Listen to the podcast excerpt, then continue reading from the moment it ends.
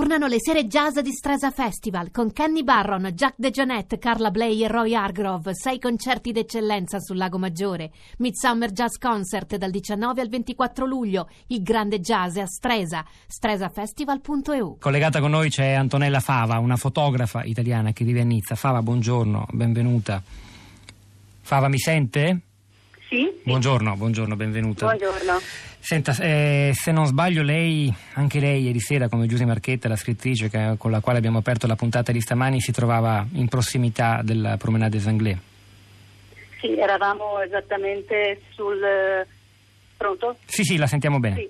Sì, eravamo esattamente nel punto dove poi è avvenuto l'attacco, perché c'eravamo anche noi recati ad assistere ai fuochi, eravamo proprio davanti al Palais della Mediterranea, e proprio alla fine, al termine dei fuochi, risalendo, perché la strada è un po' più bassa di livello rispetto alla promenade, risalendo è successo perché è successo, abbiamo visto proprio il camion arrivare e la gente che scappava, non si è capito subito da dove venisse il pericolo, in realtà si sentivano degli spari. Poi niente, ci siamo nascosti, abbiamo trovato riparo sotto il muro, appunto, tutta la gente cercava rifugio, cercava riparo, cercava di capire cosa stesse succedendo. Senta, e quando... Sì. No, quello che stiamo cercando di capire è una domanda che avevamo fatto anche poc'anzi ad altre persone che conoscono bene la Francia. È perché una festa come quella di ieri, lei che ci vive a Nizza, vive in Francia, sì, insomma, è... Può raccontarci con esperienza diretta cosa significa, anche per cercare di capire perché evidentemente suscita tanto odio e tanta rabbia in persone come l'attentatore di ieri. La festa di ieri, 14 luglio, festa nazionale, sia stata l'occasione soprattutto di trovare tanta gente ammassata assieme, e chi vuole fare un attacco di questo genere cerca questo.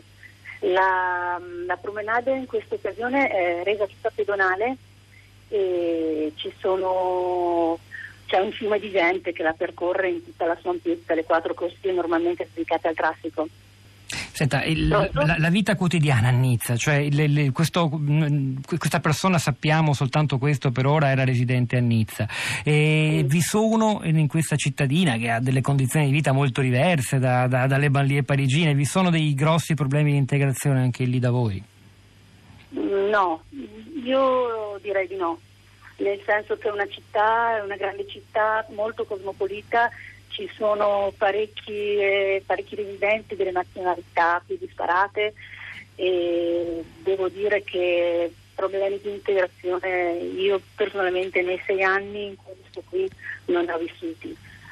Poi si sa che ci sono queste cellule di integralismo, purtroppo di integralizzazione dell'islamismo, che possono essere ovunque, si annidano.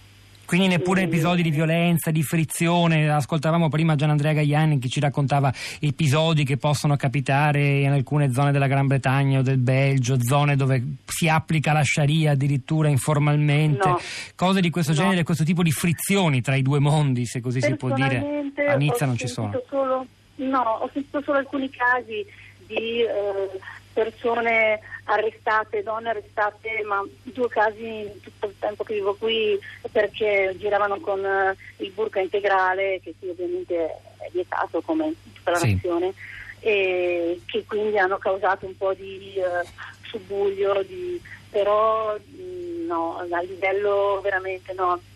Anche nel quartiere stesso in cui noi viviamo c'è un'integrazione veramente totale di musulmani, cristiani, ebrei, ai nostri vicini di negozio sono...